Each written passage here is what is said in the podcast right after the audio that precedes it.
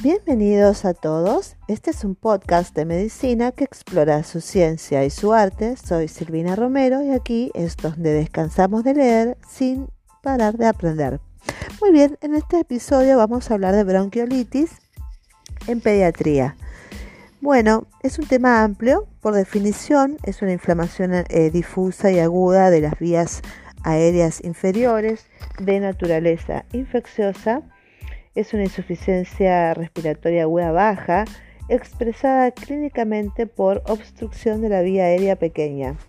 Es el primer o segundo episodio de sibilancias asociado a manifestaciones clínicas de infección viral en un niño menor de 2 años. Con respecto a la epidemiología, es más frecuente en lactantes y niños menores de 2 años, especialmente menores de 6 meses, predomina en los meses de otoño-invierno. Menos del 3% de los lactantes sin factores de riesgo requieren internación y en ellos la mortalidad es menor al 1%. Con respecto a los agentes etiológicos, tenemos en primer lugar el virus sincicial respiratorio en un 60-80%, el virus influenza es el segundo, en tercer lugar el virus parainfluenza en cuarto lugar tenemos a los adenovirus y en quinto lugar tenemos a los rinovirus. Con respecto a la clínica de la bronquiolitis, los síntomas de infección respiratoria alta de 1 a 3 días previos, como que los síntomas son rinorrea, tos, eventualmente fiebre de escasa magnitud. Después tenemos síntomas de obstrucción bronquial periférica como tos, taquipnea, retracción intercostal, expiración prolongada, sibilancias, rales, que pueden durar de 5 a 6 días. Ocasionalmente tenemos apnea, más frecuente cuando más eh, chiquito sea el paciente, menor edad tenga, es más frecuente la apnea. La recuperación clínica completa puede demorar de 2 a 3 semanas, que es el tiempo de regeneración del epitelio ciliado. Eh, con respecto a la clasificación de gravedad, la escasa clínica de tal la escala clínica de tal modificada ha demostrado ser muy útil en la práctica ya que permite normalizar el manejo clínico y la toma de decisiones. Tenemos cuatro puntos o menos, es eh, un paciente bronquiolitis en una crisis leve, en un 98%. De 5 a 8 puntos es una crisis moderada eh, y de más de 9 puntos o más estamos hablando de una bronquiolitis grave. Eh, asimismo, un estudio de validación de los componentes de la escala mostró la retracción torácica, que es un tiraje, como el indicador más preciso de hipoxemia en lactantes. La evaluación del sueño y alimentación es también una opción de control clínico pero debe ser controlado con el puntaje de tal para mostrar la correlación con la aparición de insuficiencia respiratoria. Se puede evaluar la saturación de oxígeno con el oxímetro de pulso. Su correlación con la escala de tal sería leve 95%, moderada a 92 a 95% y grave menos del 92%, respirando aire ambiente. En la pared de los bronquiolos se produce una resistencia importante al flujo aéreo, sobre todo durante la fase expiratoria de la respiración, produciéndose un efecto de válvula con atrapamiento de aire. Esto se manifiesta por tos, disnea, que es dificultad para respirar, respiraciones rápidas, ruidosas y sibilantes. A medida que aumenta la resistencia al paso del aire, también aumenta el trabajo respiratorio, lo cual lo que lleva al uso de los músculos accesorios, que los músculos accesorios son los músculos intercostales, el esternocleidomastoideo y abdominales, contribuyendo a la respiración del niño, lo que se manifiesta por hundimiento del pecho, retracciones intercostales por encima de las clavículas, por arriba y debajo del esternón, aleteo nasal, balanceo del abdomen y de la cabeza y quejido expiratorio. Además, los bebés se pueden observar irritables y algo cianóticos con coloración violácea de las uñas y el quejido se produce por el esfuerzo por eliminar el aire en la expiración. Tenemos el puntaje clínico de gravedad en obstrucción bronquial, que tenemos la frecuencia cardíaca menor a 120, frecuencia respiratoria menor a 30, sin eh, sibilancias y sin uso de músculos accesorios, el puntaje sería de 0. Ya si la frecuencia cardíaca aumenta entre 120 y 140, una frecuencia respiratoria entre 30 y 45, sibilancias, fin de expiración eh, y uso de músculos accesorios es leve, eh, o sea, con los músculos eh, intercostales, el puntaje es de 1.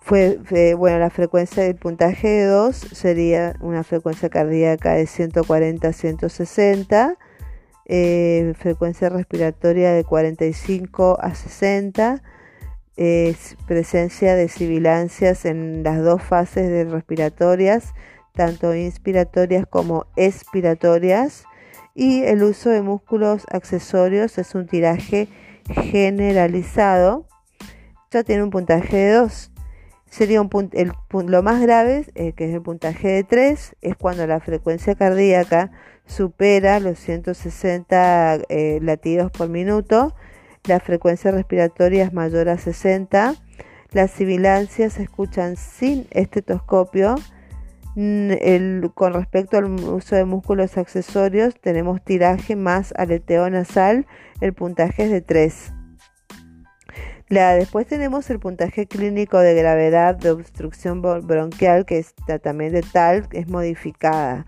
La tal modificada habla de la cianosis, agrega la cianosis. Si no hay cianosis es cero. Si hay eh, eh, cianosis perioral al llorar, el puntaje es de 1. Si hay cianosis eh, perioral al reposo, el puntaje es de 2 y si hay cianosis generalizada al reposo, el puntaje es de 3. Si la frecuencia respiratoria es menor a 30, el puntaje es de 0. Si el puntaje, eh, el puntaje, si la frecuencia respiratoria es de 30 a 45, el puntaje es de 1. Si la frecuencia respiratoria es de 45 a 60, el puntaje es de 2 y si tenemos una frecuencia respiratoria mayor a 60, el puntaje será de 3. Con respecto a las sibilancias, si no hay sibilancias, el puntaje es 0. Eh, si la sibilancia se oculta al fin de la expiración, se le da un puntaje de 1. Si la sibilancia es en inspiración y expiración, el puntaje es de 2. Y si es una sibilancia sin estetoscopio, se escucha sin estetoscopio, eh, eh, el puntaje es de 3. Con respecto al uso de músculos accesorios, si no usa músculos accesorios, no tiene puntos, se, le da un punto de 0. En cambio, si usa eh, un leve uso de músculos accesorios intercostales, puntaje de 1. Se le da 2 cuando el tiraje es generalizado y 3 cuando es tiraje más aleteo nasal. Con respecto a los criterios de gravedad, son considerados criterios de gravedad en pacientes con bronquiolitis la presencia de factor de riesgo para insuficiencia respiratoria aguda baja grave, apneas, cianosis, eh, nueve puntos en la escala clínica de tal o más, falta de respuesta al tratamiento, máximo tres dosis, eh, imposibilidad de alimentarse. Esos son los criterios de gravedad. Con respecto a los exámenes complementarios, tenemos hemograma, que es habitualmente en, el, en, en, este síndrome de bronquiolitis no es normal. Eh, los gases en sangre también se solicitan cuando se sospecha insuficiencia respiratoria. La radiografía de tórax es útil pero no imprescindible si no existe duda diagnóstica. El signo más constante es la hiperinsuflación. También pueden observarse engrosamiento peribronquial, infiltrados periiliares bilaterales, áreas de consolidación parenquerimatosa en parches, atelectasias segmentarias o subsegmentarias. Con respecto a la pesquisa etiológica, habitualmente no es necesaria, especialmente en pacientes ambulatorios. Puede realizarse a través de investigación de antígenos virales por inmunofluorescencia en aspirado nasofaringio. El tratamiento es un tratamiento de sostén.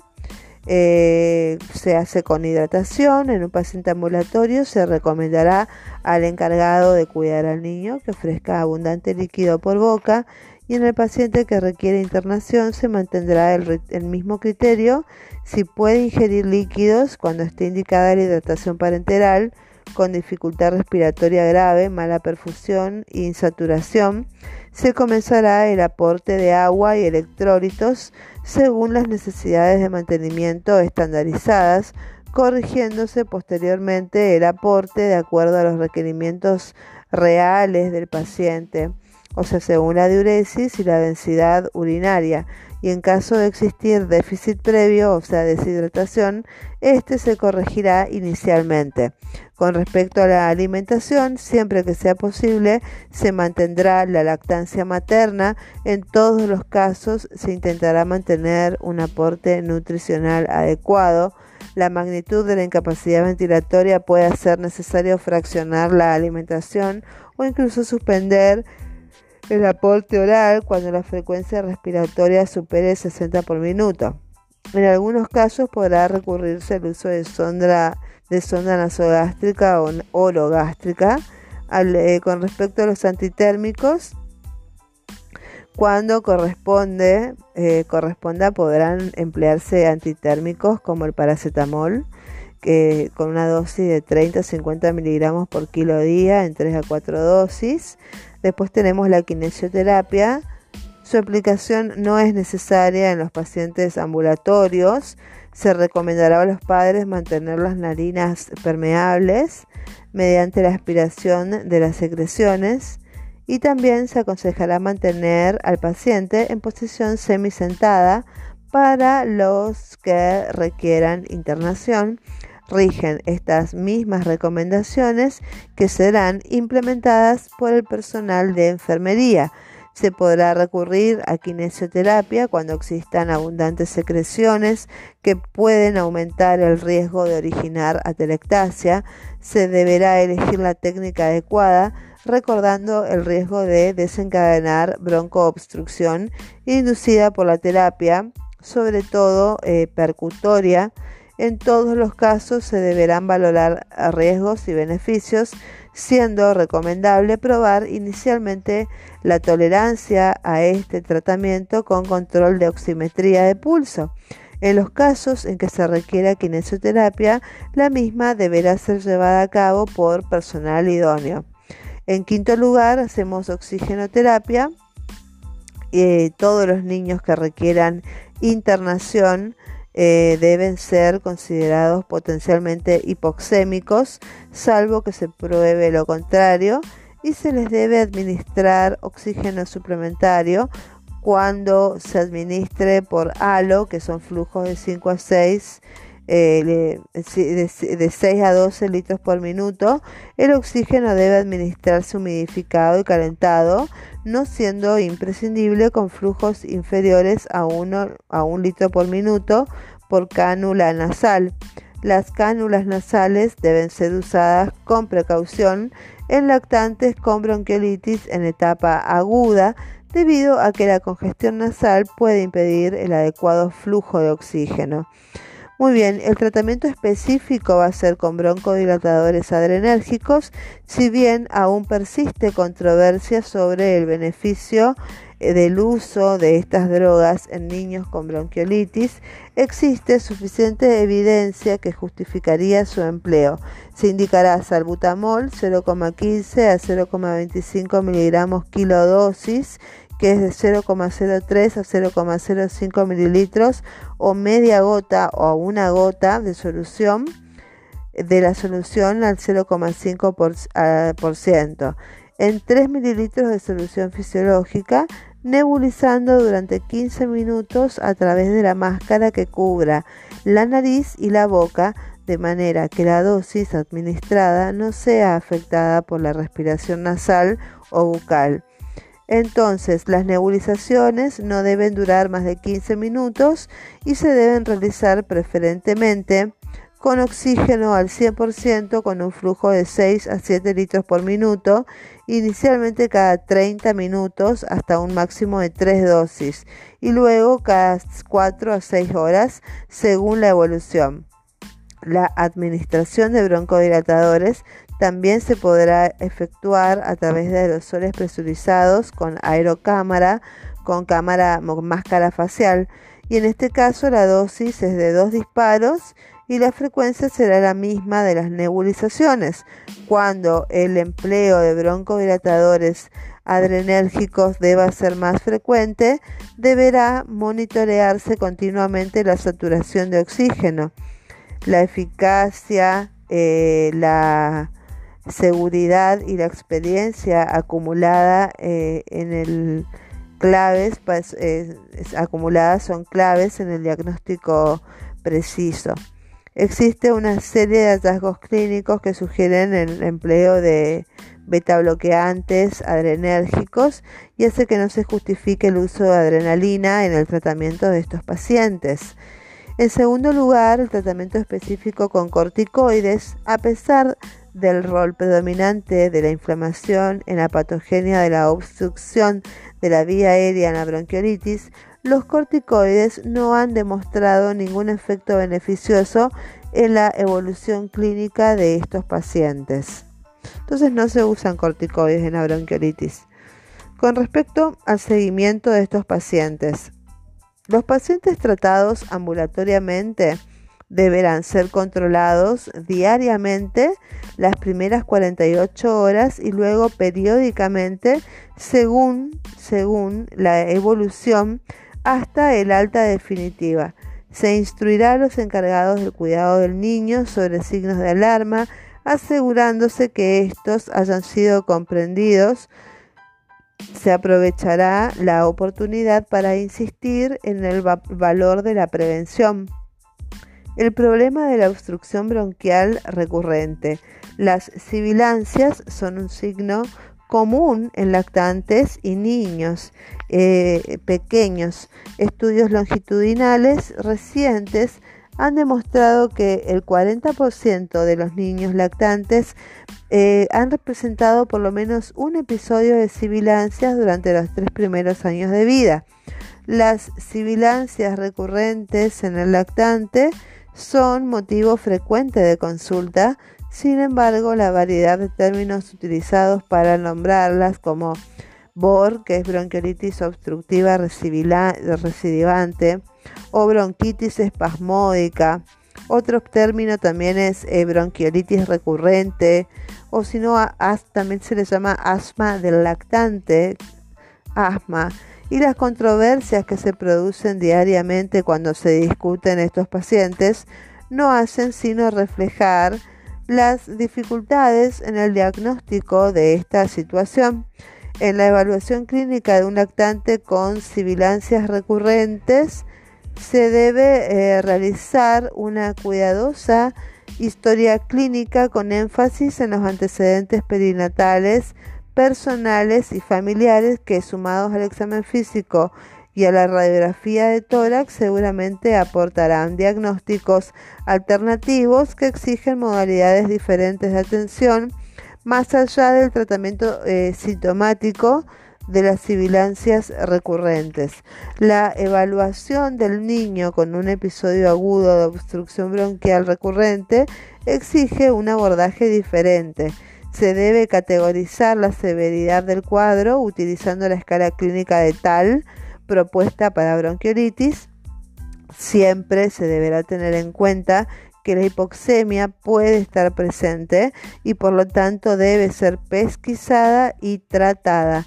El tratamiento ambulatorio se basará en el empleo de beta 2 adrenérgicos, que son dos disparos de aerosol presurizado o una nebulización cada 30 minutos hasta un máximo de 2 horas junto con la administración de corticoides que pueden ser prednisona 0,5 a 1 miligramo kilo día, por vía oral o si no hidrocortisona 25 miligramos kilo día por vía intravenosa. Superada la crisis inicial, los beta-2 adrenérgicos se indicarán cada 4 a 6 horas y los corticoides se mantendrán durante 3 días. Muy bien, vamos llegando hasta el final de este episodio. Probablemente quedaron muchas dudas. Seguiremos leyendo sobre este tema. Así que bueno, que tengan una buena jornada y nos seguiremos escuchando en próximos episodios. Muchas gracias por la atención y que tengan un grandioso día, una grandiosa noche, una grandiosa jornada. Bye bye.